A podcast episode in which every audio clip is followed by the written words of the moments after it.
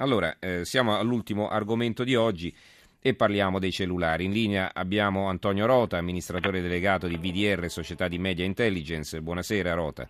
Buonasera, buonasera. Ed è con noi anche Gaspare Costa, psicoterapeuta cognitivo comportamentale. Buonasera, dottor Costa. Buonasera.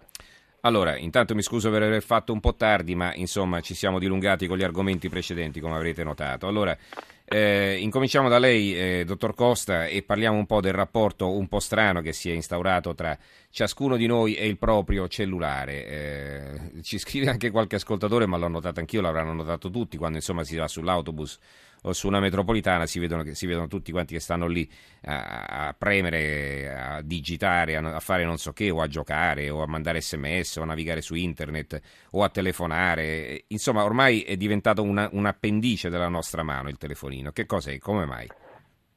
Ma guardi, l'aspetto diciamo, preoccupante è la caratteristica di compulsività, cioè il fatto che praticamente non si riesce più a resistere diciamo, al non utilizzo cellulare, c'è quasi una crasia, un vizio della volontà, cioè quello che era un rapporto normale, anche diciamo, um, utile, il rapporto diciamo, col cellulare che modulava un po' la distanza affettiva, adesso ha preso le caratteristiche tipiche delle addiction, cioè del, ehm, delle dipendenze eh, senza sostanze, il rapporto eh, moderno col cellulare è un rapporto tipicamente di addiction, cioè di dipendenza. Eh, Ma da cosa nasce? Cioè perché ha questo fascino, questa seduzione così irresistibile il cellulare?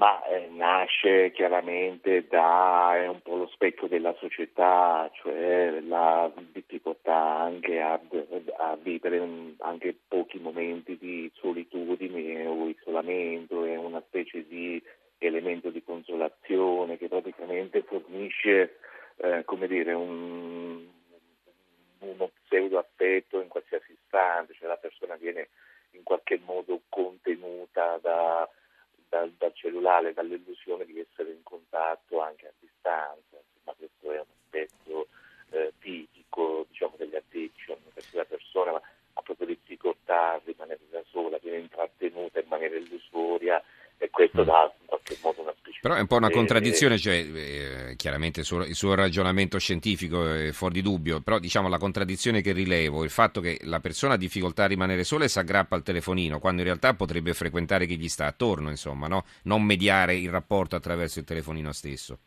Sì, questa è proprio una contraddizione per cui molti preferiscono diciamo, un, un, rapporto di tipo illusorio, per, pensiamo per esempio a Facebook ad altre, ad, altre chat, cioè Mm, vive, si vive in un mondo un po' vattato, insomma, dove si ha sempre l'illusione di stare in contatto con qualcuno, quando invece insomma, la persona fondamentalmente mm-hmm. è sola.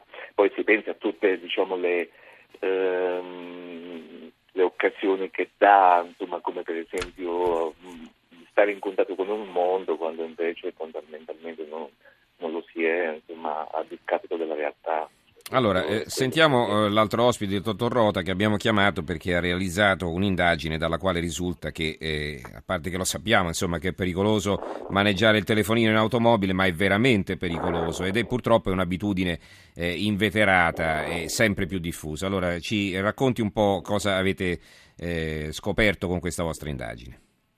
Sì, noi tramite questa ricerca condotta per il progetto Team Guardavanti abbiamo evidenziato come il tema della sicurezza stradale sui media è sempre un tema poco trattato, anche in rapporto alla media europea. Quando si parla di sicurezza stradale sui media italiani si parla in realtà delle conseguenze degli incidenti, come ad esempio maxi tamponamenti, morti e feriti, ma quasi mai delle loro cause e soprattutto su come prevenirle. Mm-hmm. Quindi le campagne di prevenzione degli incidenti, hanno quasi sempre toni negativi e intimidatori. I messaggi di prevenzione, forse proprio a causa di questi toni bui, non si diffondono sul web soprattutto sui social network. Eh, non dimentichiamo che un giovane su quattro ammette di scattarsi selfie alla guida e, e quindi è importante come su, evidenziare come sui media dove si parla di sicurezza stradale, eh, soprattutto in ambito web, si parlano di un post ogni 500.000, quindi pochissimi. Mm-hmm. E poi insomma se ti scatti il selfie chiaramente devi essere molto concentrato sul telefonino perché ti devi inquadrare insomma. No? Quindi, Assolutamente. e quindi non guardi la strada. Eh, eh. Esattamente, tant'è vero che la prima causa eh, di incidente eh, alla guida è data dalla distrazione, mm-hmm. quindi questo è un tema importante. E il problema dell'uso del cellulare alla guida, quindi pur essendo una diffusa causa di distrazione, pur essendo la distrazione la prima causa di incidente stradale con lesioni a persone, questa, questo tema non venga quasi mai comunicato. Ecco, in tv ad esempio ci sono 0,5 secondi al giorno per emittente, mm. quindi questo è un dato che va comunque diffuso e di cui bisogna essere comunque consci. Gli stessi teenager sono molto poco sensibilizzati ai temi della sicurezza stradale, perché sui social network, quando si parla di sicurezza stradale, stanno invece discutendo di come rielaborare lo scooter. Mm-hmm. Quindi questa è l'attenzione che, Ecco, una volta eh, quando uscì eh, sia la patente a punti sia poi eh, la norma che vietava l'uso del telefonino senza auricolare, eh, insomma si, si, contava su un cambio di atteggiamento da parte del, del, del, guidatore dell'automobilista, cioè un atteggiamento più responsabile, se non altro per non incorrere nelle sanzioni. Che effetto hanno avuto questi provvedimenti secondo lei? Ma sicuramente come provvedimenti dal punto di vista eh, dei teenager è qualcosa che eh, non quasi mai discusso e quasi mai approfondito. Quindi dal punto di vista delle, dei teenager, che è poi l'aspetto un po' più importante anche della, mm-hmm. della ricerca che è stata condotta per il progetto Team Guarda Avanti, i, i dati rilevano che non, non, c'è quasi mai attenzione a questo tema, quindi non, non c'è un riscontro oggettivo. Mm-hmm a questo tipo di approccio. Ecco, poi continuiamo a vedere la gente col telefonino tranquillamente in macchina mentre guida, eh, quando, quando, siamo in fila o sull'autostrada o da qualche parte basta guardarsi attorno no? e, e, tutti no, quanti telefonano tranquillamente. Assolutamente, tant'è vero che è importante fare progetti che portino questo tipo di attenzione in maniera propositiva e motivazionale nei confronti di questo target, quindi appunto anche il progetto Guarda Avanti. Allora, eh, volevo tornare da Gaspare Costa, psicoterapeuta, eh, c'è un ascoltatore Mario da Trieste, sindrome telefonica eh, ossessivo-compulsiva, ne siamo affetti tutti e vi chiedete perché. Eh, contate quante volte la pubblicità dei vari gestori passa in 24 ore in tv. E poi ancora un altro ascoltatore, Paolo dalla Lombardia, ragione il professore una vera dipendenza, se dimentichiamo il cellulare a casa o non c'è campo ci angosciamo, eppure la maggior parte delle telefonate sono inutili, tranne quelle d'amore. A parte le battute, l'uso del telefonino in macchina è pericolosissimo, ma ho paura che sia come dire a qualcuno che fumare fa male e continuerà a farlo, professore.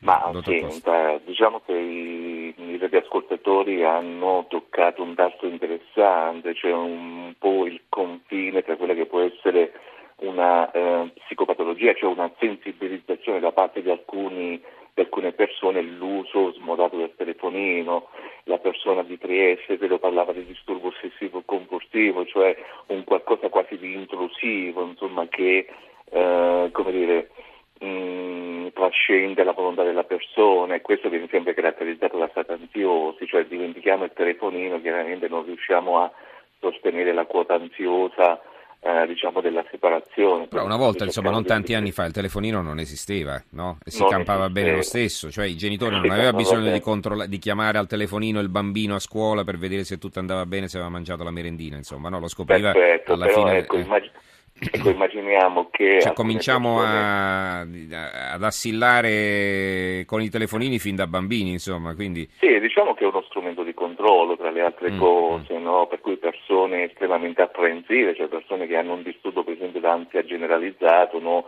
lo utilizzano come uno strumento di controllo, cioè non riescono proprio a tollerare i livelli d'ansia normali della separazione, per cui insomma, il telefonino è, è, appunto uno strumento che permette in qualche modo anche riduzione del controllo, insomma, questo è, è diciamo, un, altro, un, altro, aspetto, insomma, eh, mentre prima riuscivamo quantomeno a sostenerli un pochettino di più.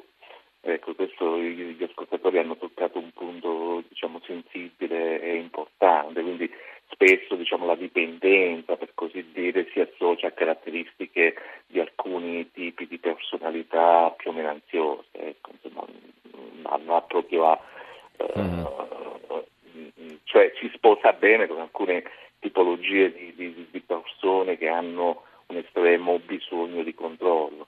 Questo Bene. può essere anche una spiegazione. Allora, concludiamo eh, la nostra conversazione. Salutiamo Antonio Rota, amministratore de- delegato di VDR, Società di Media Intelligence, che ha condotto questa ricerca sull'uso pericoloso del telefonino in automobile. Grazie Rota e buonanotte. Grazie a voi. E a saluto anche Gaspare Costa, psicoterapeuta cognitivo comporta- comportamentale, che ci ha spiegato, insomma, ci ha parlato eh, dei rischi dell'assuefazione a questo meraviglioso strumento che però sta pervadendo la nostra vita in maniera ossessiva. Grazie anche a lei, Costa. grazie a Buonanotte. voi, buonanotte.